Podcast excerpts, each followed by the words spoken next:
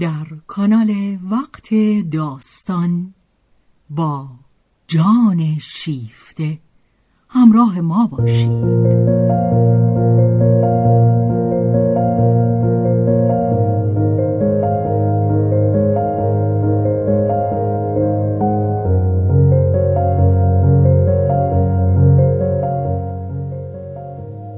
اثری از رومان رولان.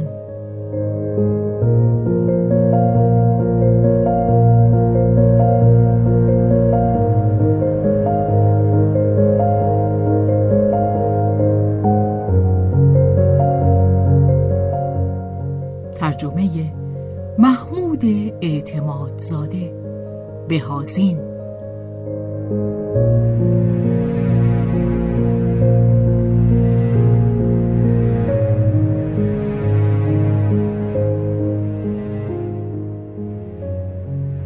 روایت شهرزاد فتوحی.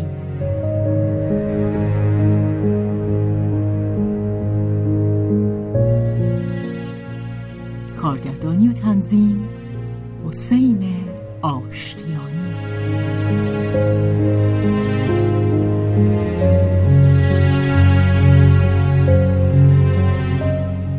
جلد دوم.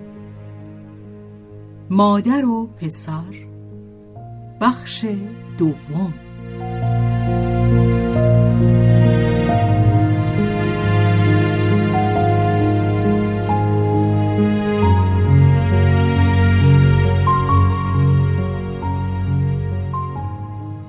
حوادث در مسیر خود پیش رفته بود. یک شب که مارک پنهانی به دبیرستان باز میگشت، با سرپرست خطاکاری که او نیز در آن ساعت به خوابگاه میرفت سینه به سینه برخورد. سرپرست با او سخت تندی کرد و او نیز با گستاخی خونسردانه‌ای مانند کسی که با او برابر است پاسخ داد. سرپرست میان وظیفه تنبیه دانش آموز گریزپا و ترس آنکه بچه که پی همه چیز را به تن مالیده بود و اکنون هم با چشمان خود تهدیدش میکرد در صورت لو رفتن کار او را نیز با خود تباه کند، گرفتار مانده بود. در کشمکش وجدانی بود. سرانجام وظیفه با یاری عزت نفس در او چربید. مارک نزد مدیر احضار شد و اخراج شد، اما دهن باز نکرد. حتی بدان تن در نداد که عذری بیاورد یا کسی را متهم کند و در ته دل از آن که سرپرست خوابگاه زه نزده بود احترامش به او بیشتر شده بود. سیلوی به دیدن او که به درون آمد حیرت زده شد. مسئولیتش از این جانب هم کوچک نبود. آنت مارک را به او سپرده بود. از او خواهش کرده بود که بچه را زیر نظر بگیرد و او را از تندرستی و از رفتارش در دبیرستان باخبر کند. روزهای تعطیل سرپرست او باشد و افسارش را محکم بکشد. سیلوی که سختگیری پرهیزگارانه خواهرش را تأیید نمی کرد و پنهانی جانب بچه را بر ضد مادرش می گرفت، او را افسار سر خود رها کرده بود. می گفت که جوان باید خود تجربه کند. برای آموخته شدن هم هیچ چیز ارزش حماقت‌هایی را که خود مرتکب می شود ندارد. سالم‌تر آن است که جوان اندکی از پشم‌های خود را در خارزارها از دست بدهد و نیز جوان آنقدر خرف نیست که پس از شلنگ‌اندازی‌هایش نتواند روی پاهای خود راست بایستد. و سیلوی بی احتیاطی را به جایی رساند که به بچه گفت: من خودم به تنهایی گلیمم را از آب بیرون کشیدم. تو هم مثل من نوک و ناخون داری و احمقتر از من هم نیستی. خواهی توانست از خودت دفاع بکنی. تو چشم برای دیدن داری، اما توی اون هلفتونید کارش جز این نیست که دبیرهای بوزینت رو تو کرسیشون یا که چسبیده به تخته سیاه نگاه کنه. تو پاهایی برای دویدن داری که هفته شیش روز به نیمکت کلاس و به آخر یونانی و لاتینیت بسته است. خب روز هفتم چشمها و پاهات رو بگذار کیف کنن. برو بگرد جانم، هر چی رو که خوش داری ببین، چیز یاد بگیر. اگه دست به آتیش زدی و کمی سوختی، کافیست روی انگشتای خودت فوت کنی. دست کم خواهی دونست که آتیش چیه. از اون به بعد هم در برابر آتش سوزی بیمه شدی. سیلوی به خود نمی گفت که این گونه بیمه کردن خانه پس از سوختن کار غریبی است. او آنچه را که همیشه در پیرامون خود از دهان توده مردم شنیده بود تکرار می کرد. طبیعت را باید به حال خودش واگذاشت. بعدش هم نمی آمد که زحمت خواهرزاده را از سر خود کم کند و خود پی کار خیش برود. آری سیلوی کم کار نداشت و مارک می دانست که از چه نوع است. سیلوی چیزی در آن باره نمی گفت ولی پنهانش هم نمی داشت. گاه اتفاق می افتاد که مارک صبح یک شنبه که نزد خاله‌اش می آمد می دید که او هنوز به خانه بر نگشته است. هر وقت هم که سیلوی مارک را نمی دید با او به یک نامه اکتفا می کرد و برایش پول می گذاشت که برود و تفریح کند. گاه سه هفته بر مارک می گذشت که خاله‌اش را نمی دید. سیلوی همچنان که عفت فروش نبود، دورو هم نبود. از این دو عیب به غایت دور بود.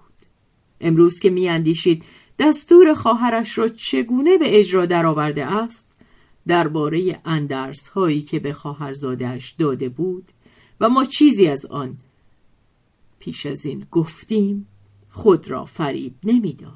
با خود می‌گفت که از شش ماه پیش به راستی عقلش را از دست داده بود و فقط به فکر خود بود و در حرص دیوانوار خود برای تفریح آن کس را که به او سپرده شده بود یک سره از یاد برده بود.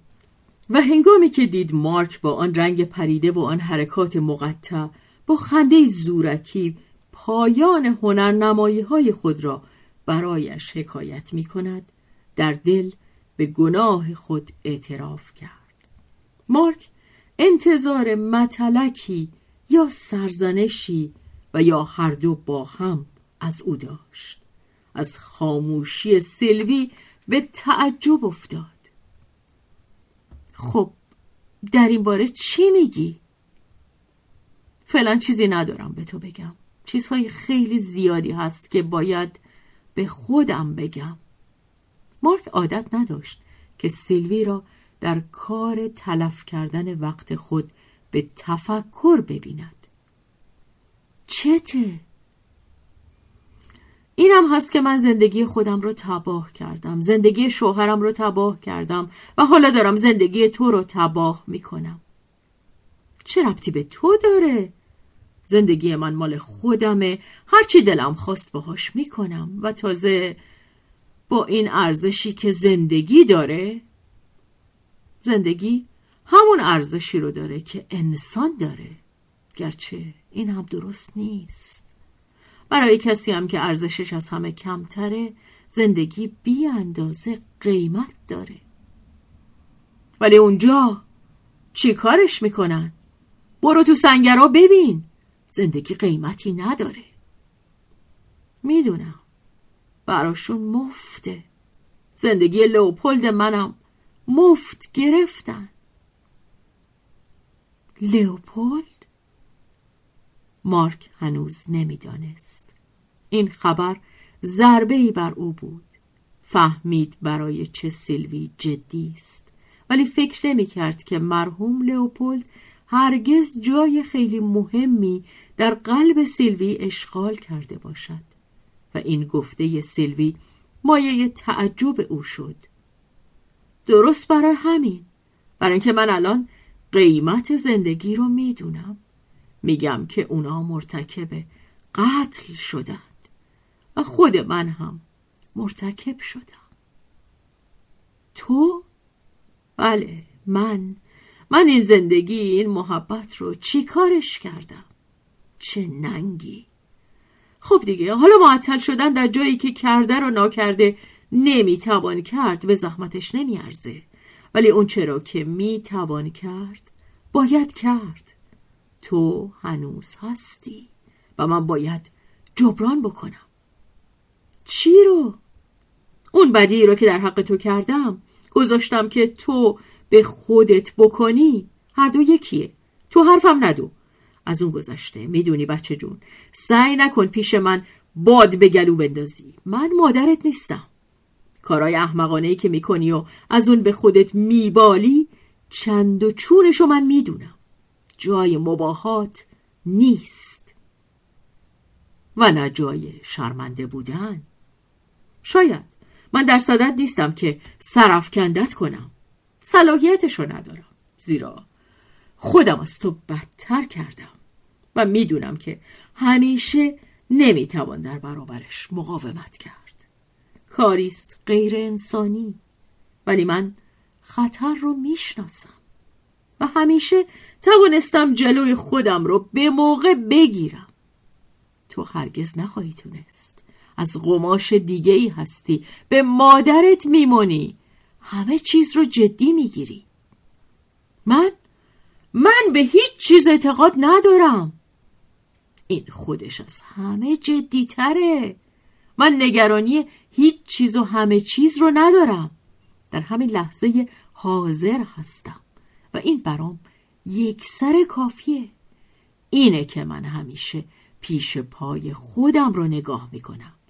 اگه تصادفاً بیفتم هرگز از جای خیلی بلند نیست. اما تو همونی که هستی هیچ کار رو نیمه کاره نمی کنی. اگه بخوای از دست بری پاک از دست میری. اگر من همینم که هستم نمیتونم از اون سرباز بزنم و تازه برام یکسانه. ولی برا من یکسان نیست. من نخواهم گذاشت. به چه حقی؟ به این حق که تو به من تعلق داری. بله، به من پسر جون، به مادر تو، به من. مادرت که خودش رو فدا میکنه. این رو به تو نمیگه، ولی من به تو میگم.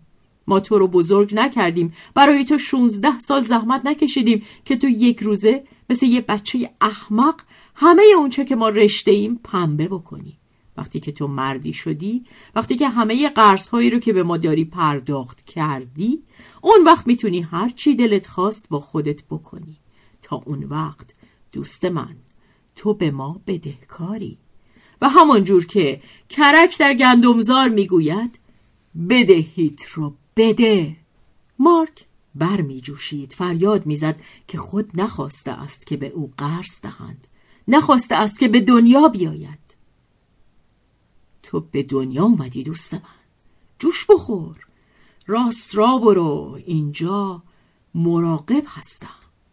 و بی آنکه اجازه ادامه بحث به مارک دهد، دیگه کافیه، مغازه رو میبندیم. به خونسردی با بچه که از خشم عاجزانه میلرزید به بررسی کاری که میبایست کرد پرداخت. از همه بهتر بدون شک اینه که پیش مادرت بری. نه، هرگز، بیزارم از اون. سیلوی به کنجکاوی نگاهش کرد، شانه بالا انداخت و حتی جوابش را نداد.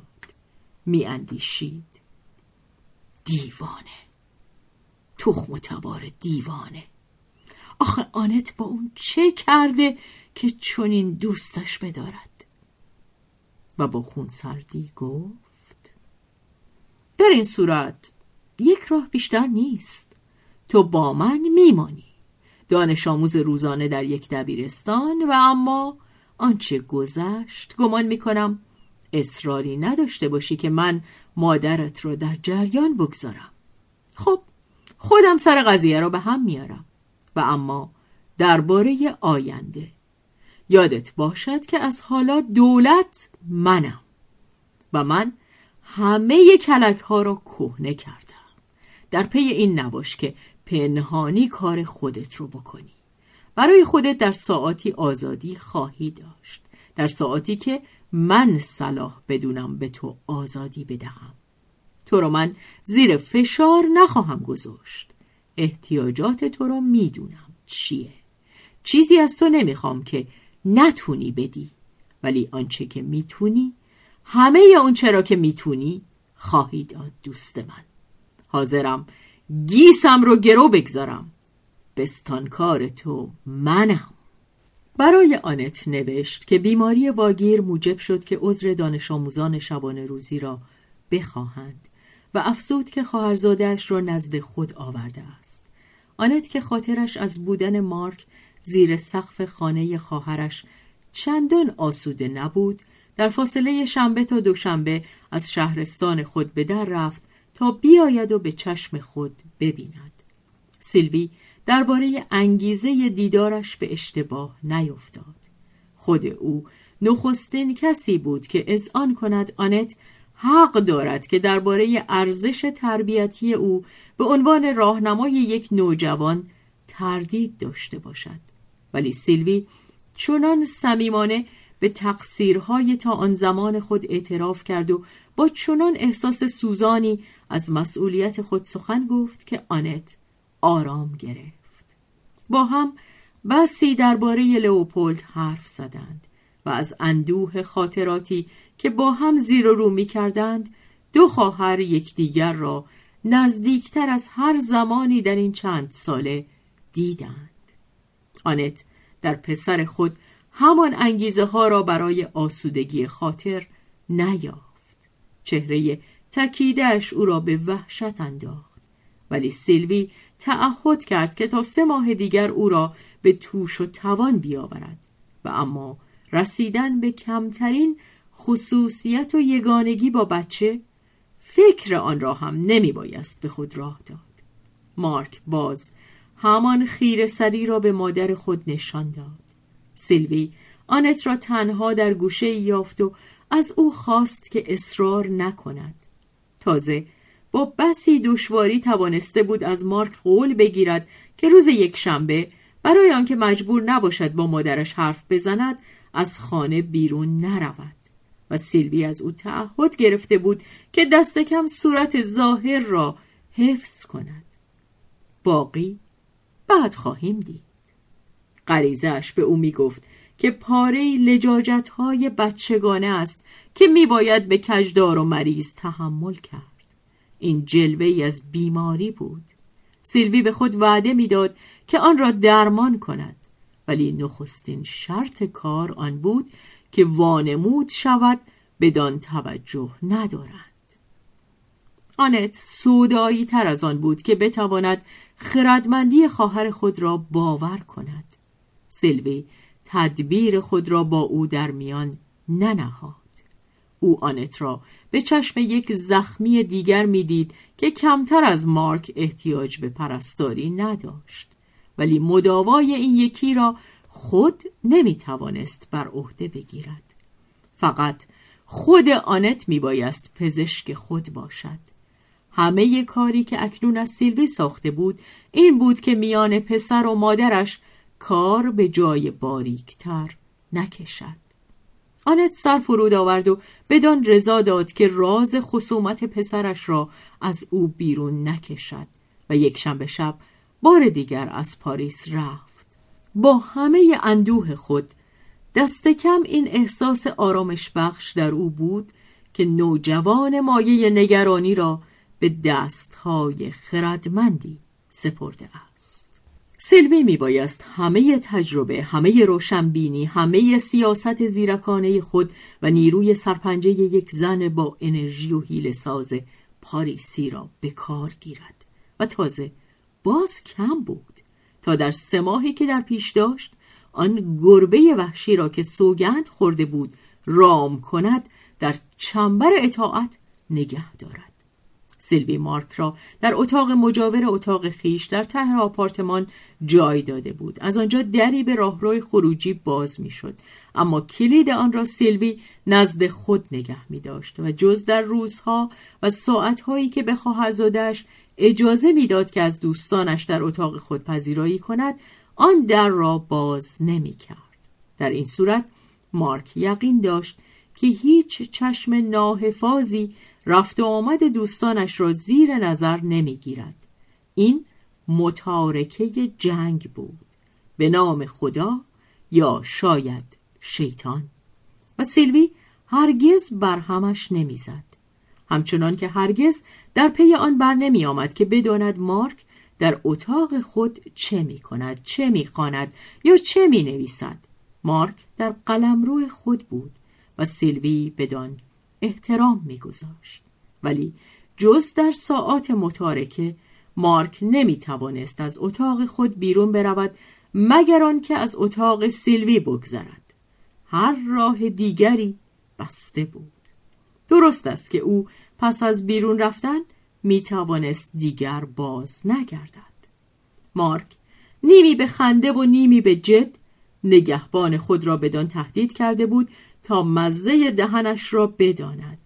سیلوی با همان لحن طنزآمیز لب خود را روی دندانهای نیش بالا برد و به او پاسخ داد: بد میبینی خوشگلک من؟ ها، چی کار میتونی بکنی؟ در روزنامه آگهی میکنم، اونجا که سگهای گم شده را آگهی میکنند. خاطرت هم آسوده باشه، هر جا که باشی من کسانی رو دارم و پیدات میکنم، میدم بازداشتت کنن. پس حالا با پلیس هم ارتباط داری؟ اگه حتما لازم باشه، من از هیچ وسیله‌ای روگردان نیستم، ولی احتیاج به پلیس ندارم. پلیس خودم هستم. دوستای تو جانم چیزی رو از من دریغ نمی کنن. مارک برافروخته از جوجه است. کی؟ کی دروغ میگی؟ پس به من خیانت میکنن؟ یک دوست من نمیتونم داشته باشم که منو لو نده؟ یک نفر یک نفر ندارم که بتونم درد دلم رو باش در میون بگذارم. چرا خوشگلم؟ یکی دم دستت هست. و اون کی باشه؟ من. مارک از خشم حرکتی کرد تا کنارش بزند. برات کافی نیست؟ میفهمم پاشای نیم وجبی. خب تا تو باشی و توبه کنی، ولی نه، من حق تو رو به این که دوست داشته باشی و دوستت بدارند نفی نمی کنم.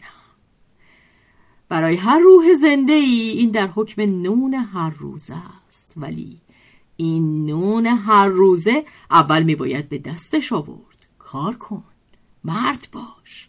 دلت نمیخواد که از میون سه تا ریویر تو تنها کسی باشی که هیچ فایده نمیرسونه؟ تو فیلیه؟ انگشتای منو نگاه کن، جای نیش سوزن روی همه‌شون هست. هرچی هم که من دستامو دوست داشته باشم و خواسته باشم که دوستشان بدارند، باز اونها رو از کار برکنار نداشتم. من زن جانم از آبکشی نیستم. از زندگی خوب کام گرفتم، ولی این زندگی رو کسی به من هدیه نکرد. روز به روز اون رو با زحمتم خریداری کردم. سفت و سخت کار کردم.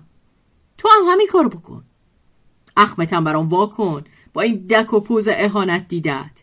افتخاریست که به تو میدم و گوش تو رو با آوازی که میخونم پر میکنم. با تو رفتارم بر پایه برابری است. بگو ممنونم، دیگم برو پی کارت. بعد همه چیز.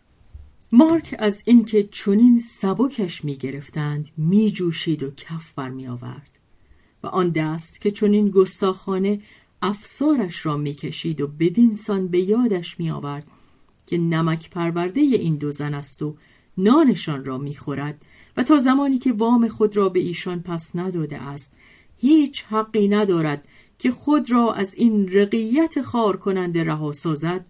مارک به رغبت آماده بود که آن دست را گاز بگیرد، ولی آنچه بیش از همه به خشمش می آورد این بود که او نیز وسواس عدل و انصاف داشت. این احساس احمقانه که در خانواده ریویر ریشه دوانده بود. با خود می گفت که آری، همین است. پاسخی ندارد که به گستاخی های سیلوی بدهد. و بر اوست که شرف مردی خود را باز خرد. و گذشته از آن دلیل دیگری هم بود که او کمتر بدان اعتراف می کرد. این دست که او آماده گاز گرفتنش بود خالی از جاذبه هم نبود. سیلوی در عین برآشفتن او خیره‌اش می کرد. خودش هم بدان آگهی داشت. این یکی از سلاح‌های سیلوی بود و البته از آن غافل نمی ماند. زنان پاریس دو یا سه جوانی دارند. اگر آنان فرانسوی و اندازه‌شناس نبودند جوانی‌های بیشتری می داشتند. سیلوی در جوانی دوم خود بود و این کمتر از آن دیگری اشتها انگیز نبود. او هر کسی را که می‌خواست می‌توانست به دام بکشد. در مورد مارک درست آن اندازه خواست که برای استقرار حکومتش سودمند بود و این اندازه‌ای آبرومند بود. یک جو اگر دورتر می‌رفت خطر آن بود که از حد آبرومندی درگذرد. میبایست سیلوی بود تا از آن در نگذشت. سیلوی میدانست که روح یک پسر جوان، روحی که آرزو، غرور و آن همه خرت و پرت‌های فکری که در دبیرستان به خوردش میدهند خشکانده است، از چه تشنگی رنج میبرد. چگونه تشنه نوازش است، تشنه سایه و چشمه که جان را برمی‌انگیزد و آرامش می‌دهد و نیازمند آن که پیشانی تبدار خود را در رویا بر سینه‌ای نرم و گرد بگذارد که گرم است و خنک است و به عطر گل‌های باغ در بهار آغشته است. خاصه بوی ملکه گل‌ها، پیکر زیبای زن. و او همچنین می‌دانست که این گرگ بچگان جوان با چه گرسنه چشمی کنجکاو زندگی اند. برایشان لذت بردن تا سه چهارم شناختن است و شناختن غالباً آنان را از لذت بردن منصرف می‌دارد. شناختن، این شکار با تازی و شکار اینجا زندگی است. خب دوست من، بدو به گردش میبرمت. دوندگی شکار را از یادت خواهد برد.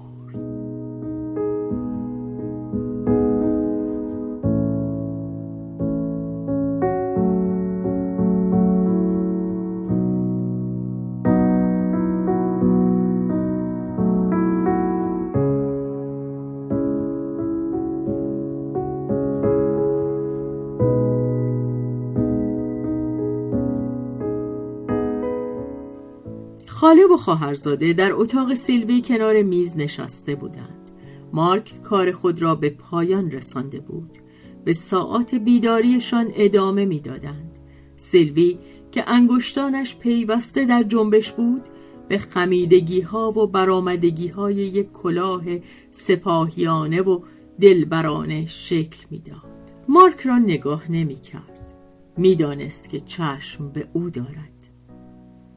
نگاه کن، برای دیدن خوبم ولی برای گوش کردن باز بهترم.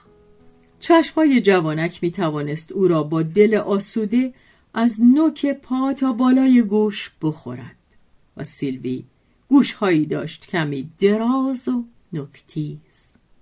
زنی در صورت ماده بوس.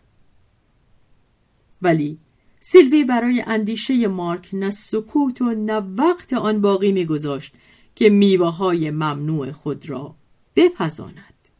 زبانش یک دم از گفتن باز نمی‌ایستاد. مارک را گرفته بود و با زنجیری زرین راه می‌برد. از اینکه چیزی از مارک بپرسد خودداری می‌کرد. در پی دانستن رازهایش هیچ نبود. راه آن که مارک به گفتن درآید آن بود که چیزی از او نپرسند و این سیلوی بود که کلاف ماجراهای گذشته خود را بی هیچ ترتیبی باز می کرد. داستان خنده آور برای گریزهای دیوانوار و خردمندانش که در آن سیلوی گاه عفت خود را از دست داده بود ولی عقلش را هرگز. زبان نیشدار سیلوی در همان اثنا که نخ را تر می کرد و به دندان پاره می کرد، ضمن سخن نیمرخ اشخاص و حرکات و جنبه های مسخرشان را باز می نمود بی آنکه خود را در این میانه معاف بدارد. با مارک همچون کسی که رازدار اوست رفتار می کرد. او را در موقعیت های ناجوری که داشته بود گردش می داد.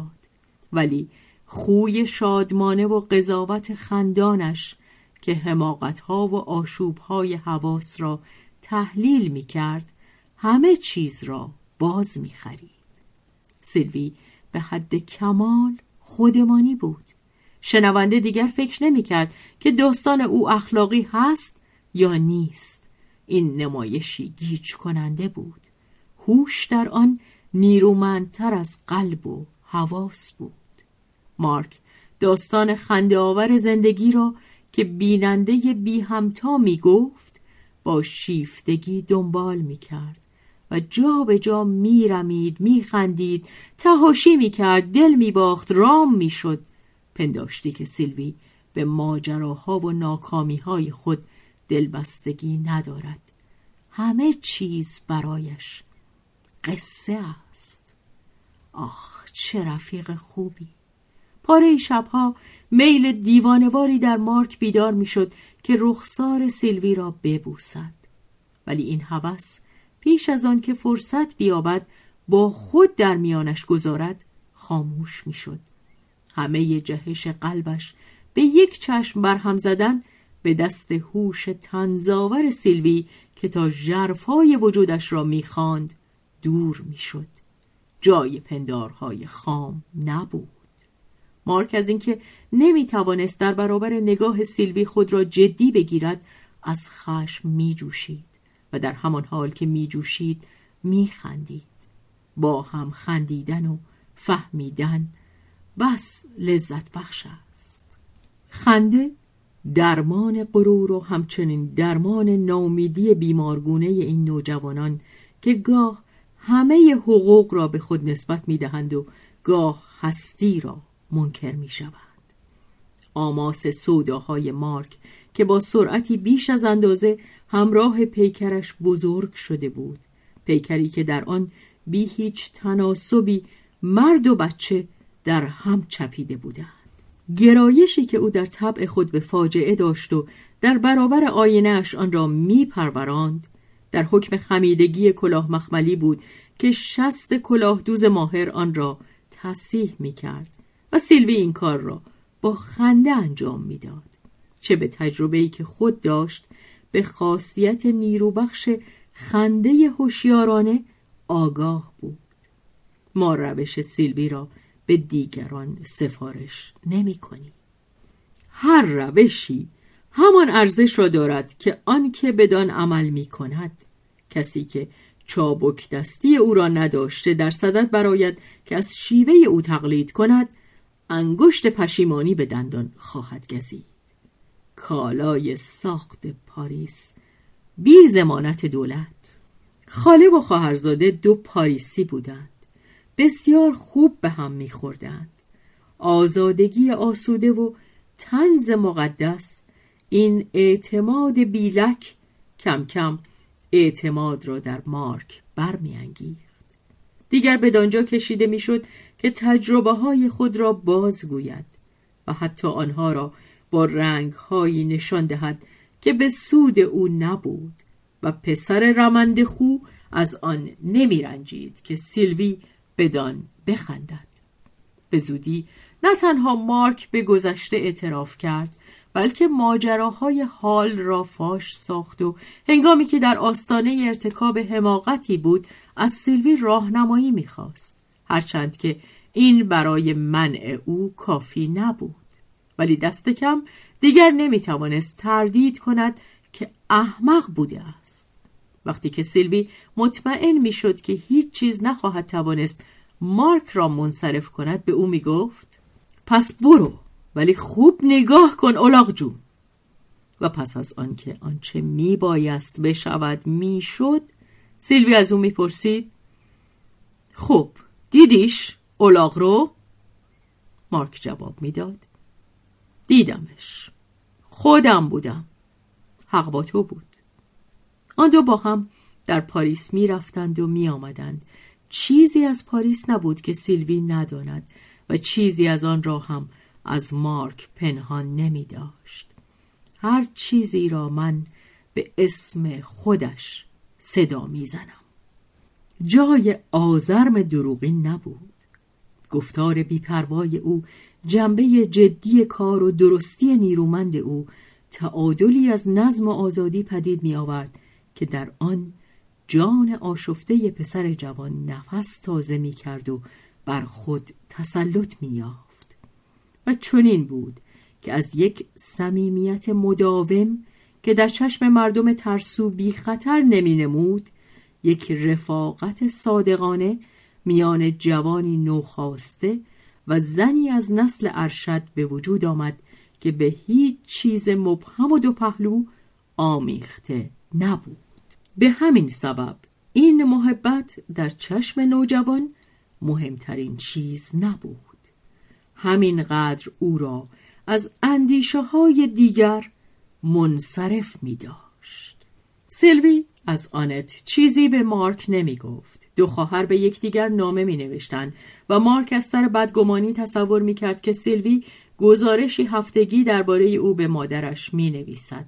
ولی زن زیرک که از کنجکاوی مارک خبر داشت، حیله‌ای در کارش کرد و یکی از نامه‌های خود را همچنان درگشاده روی میز گذاشت و رفت و مطمئن بود که مارک خواهدش خواند. و مارک دید که در آن هیچ سخنی از او نمی رفت. می بایست خوشنود شده باشد، ولی به او برخورد. اینکه به هیچ حسابی نیاید بیش از آن چیزی بود که میخواست. بی حوصله به سیلوی گفت: آخه چه تونه که همش برای هم نامه می نویسید؟ همدیگر رو دوست داریم. عجب سلیقه‌ای. برای کی میگی؟ برای هر دوتون. سیلوی گوش او را کشید. مگه تو حسودی؟ مارک با غرور انکار کرد: نه، کار خوبی میکنی، چون درمانی نداره.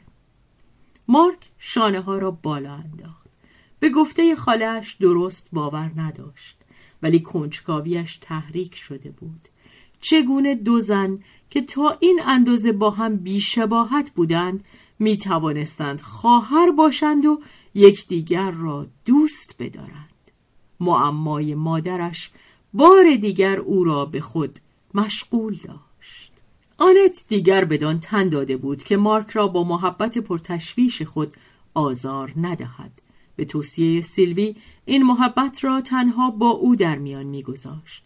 مارک که اکنون از مادر خود کمتر مزاحمت می‌دید، فقدان این مزاحمت را به نحوی مبهم احساس کرد و هنگامی که تعطیلات تابستان فرا رسید، به سیلوی لطف کرد و حاضر شد که نزد آنت برود. ولی برای هر دوشان این آزمون هنوز بس زود بود. آنت از دور می توانست محبت خود را تعدیل کند، از نزدیک نمی توانست. بیش از اندازه محروم مانده بود. ماه‌ها می گذشت که از خشکی به جان آمده بود. در قلب خود برای یک قطره، نه، برای سیلابی از محبت استغاثه می کرد. هرچه هم اندرزهای خردمندانه سیلوی را به خود یادآوری می کرد، بیهوده بود. اگر می خواهی که دوستت بدارند، محبت خودت را پر نشان نده. مگر می توان پنهانش کرد؟ برای این کار می باید نیمه کاره دوست داشت و هیچ چیز نیمه کاره نمی توانست باشد. برای هر دوشان مادر و پسر یا همه بود و یا هیچ. و چون برای آنت همه بود، برای مارک هیچ شد. با این همه مارک با دو احساس متناقض، کینه و کششی به یک اندازه سوزان آمده بود و این دو احساس جز این در پی چیزی نبودند که همچون ابری پربار الکتریسیته تراوش کنند. ولی همین که به این زن برخورد که جانش همچون تندبادی میوزید، آتش به درون ابر باز رفت و آسمان تهی شد. به نخستین تماس دستها، به نخستین کلمات و نخستین نگاهها، این محبت فراگیرنده که سلطه خود را بر او برقرار می‌کرد وادارش کرد که خود را عقب بکشد. ایست.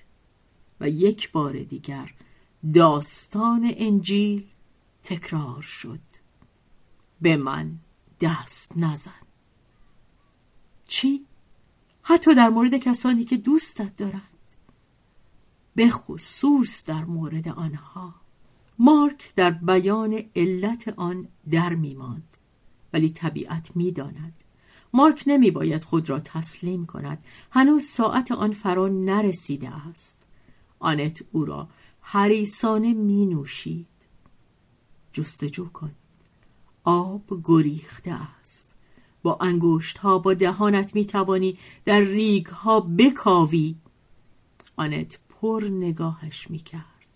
مارک حس می‌کرد که این نگاه یکایک خطوط چهرهش را با دلواپسی وارسی می‌کند. آنت مانند همه مادران پیش از هر چیز نگران تندرستیش بود. پرسش‌های دقیق او حوصله پسر جوان را سر می‌برد. با لبخندی بی‌اعتنا ردشان می‌کرد. در واقع به رغم ظاهر امر تندرستیش مقاومت نشان می‌داد. قد کشیده، چهرهش لاغر شده بود، رخسارش رنگ پریده، گرسنه، رنج دیده مینمود. بر فراز لب تبدارش تازه چند رشته مو سر برآورده بود. ظاهر بیمارگونه‌اش از آشوب‌های جانش ناشی می‌شد. مادرش که تماس با او را از دست داده بود، دیگر نمی‌توانست در او بخواند. بر این دهان، بر این پیشانی نوجوان، آثار یک فرسودگی پیشرس، آثار تجربه خسته همراه با سخت‌دلی و طنز را میدید و با قلبی فشرده از خود میپرسید چه کرده است؟ چه دیده است؟ بر خود میلرزید که مبادا این تن جوان مقدس با آلودگی آشنا شده باشد. خود را مسئول احساس میکرد. برای چه ترکش گفته بود؟ ولی او که مادر را نمیخواست، برای دفاع آن کس که جانش به روی تو بسته است چه میتوان کرد؟ آیا به زور باید وارد شد؟ آنت پیش از این در این کار شکست خورده بود. این قفل سرسخت، فلزی مقاوم از جنس خود او و از آن گذشته، اگر آنت وارد می شد چه می دید؟ می ترسید بدان بیندیشد. و مارک که خود را زیر نظر می دید، دریچه های روحش را بسته بود. آری، آنچه نگاه مادر دیده بود حقیقت داشت. آن پژمردگی ها، سایه درخت دانش بر پوست دوشیزه‌وار. آری، مارک بس زود دیده و شناخته بود. ولی آنت واکنش‌های روح بزرفشانده را نمی‌دید. آن بیزاری‌های سلامت بخش، آن دردهای درست کارانه و آن خیشاوندی عصیان و جهش سودایی که در پس آزرم دل رو نهان می‌کنند. آن غریزه مردانه که میخواهد که فرزند آدمی به تنهایی پیکار کند، بی یاری دیگران. باری، حال که مارک از ورود مادر به خانه خود سر باز میزد، ناچار میبایست بدان تن در دهند که همچون دو همسایه در به در در کنار هم باشند، بی آنکه صمیمیتی باشد. و این خوشایند نبود. آنت دیگر چهره عبوس آن زندگی را که در پیش گرفته بود در نمی‌یافت، ولی پوست مارک گویی در تماس زیر جامه خشن از آن خراشیده شد و آن روحیه جدی و فاجعه آمیزی را که آنت دیگر بدان آگهی نداشت سنگین یافت. با خود نگفت که بدین سان یگان پرتو روشنی را که می توانست مادر را شاد کند از او دریغ می داشت و گل محبتش را در غنچه دچار یخبندان می کرد. آنت به درام درونی خود که در پی گریز از آن بود رانده شد و بی آنکه خود بخواهد آن اضطراب فکری را که در آن زمان از سر می‌گذراند فاش ساخت. در فضای کرخ گشته و در زندگی مبتذل آن شهر کوچک نبود که مارک می‌توانست امکاناتی برای گریز از سایه‌های خانه بیابد. دشت و روستا پربار و خندان در بلوغ بور خیش در آفتاب ماه اوت چرت می‌زد. با بازوان نوجوان در آغوش فشردنش خوش بود، ولی آن پاریسی کوچک هنوز در برابر طبیعت حساس نبود. هوش و حواس او را بسا چیزهای دیگر به خود می‌کشید. هنوز آن ساعت فرا نرسیده بود که چشم‌ها باز می‌شوند تا موسیقی گنگی را که در کتاب کشزارها نوشته است بخوانند. برای کشف ارزش منظره‌های دستکاری نشده و بوی بنفشه‌های آن می‌باید پخته‌تر بود. اگر این بوی بنفشه به تن بنشیند همانا جز ناآگاهانه نیست. افسون بعد کارگر می‌شود.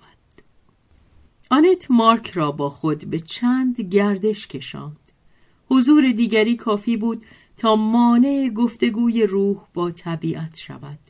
آنت به صدای بلند می اندیشید. از زمین و هوا سخت لذت می برد. میان آنها و پسر جوان حائل می شد. از آفتاب من دور شو. آنت راهپیمایی دوست داشت. مارک خوشبنیگی او را، جوانی او را که از آهنگ تند قدمها و جریان خونش بیدار می شد می دید. می دیدش که می دود، فریاد می کشد، برای یک گل یا یک حشره به شور در می آید. بعدها پس از بازگشت به پاریس این تصویرها باز به سراغش خواهند آمد. این شادی، این زندگی سرشار، این دهان، این چشمان، این سینه نم نشسته. آنت یک بار در شادی خود او را دیوانه‌وار فشرد و مارک چنان نشان داد که این حرکت خودمانی به او برخورده است. آری اکنون همه چیز رمیدهش می دارد. این زن خستهش می کند. مارک زود نفس بر می شود. سرفکنده است.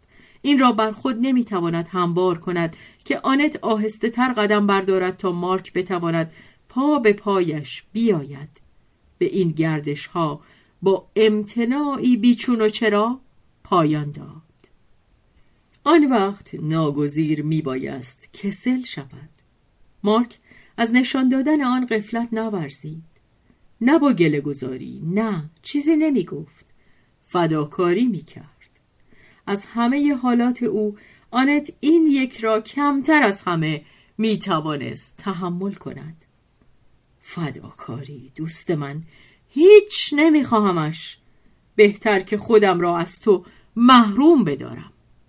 آنت برای آخرین بار تشبثی کرد. دلش هوای پاریس می کند. خب پس به پاریس می رویم. آنت سه هفته آخر تعطیلات را با همه بیزاری پنهانش از بازگشتن به پاریس در آنجا گذراند. نزدیک به یک سال بود که گذشته از سیلوی رابطه آشنایی دیگری در آنجا جز با بیوه جوان و دوشیزه داغ دیده لیدیا مورزیه حفظ نکرده بود. آن هم نامه هایی که بیش از پیش از شمارشان میکاست و بر فاصلشان میافزود. این دو زن یکدیگر را دوست می‌داشتند و با این همه چنان بود که گویی در مبادله اندیشه‌های خود روی کلمات، روی موانع قلبی سکندری رفته باشند. یک رو در بایسی که درباره اش نمی‌خواستند تعمق کنند. آن دو از یکدیگر تصویر مهرامیزی داشتند. بوسیدن یکدیگر را می توانستند شیرین بیابند، ولی خواستار ملاقات یکدیگر نبودند، زیرا ناگزیر از بیان مکنونات خود می شدند.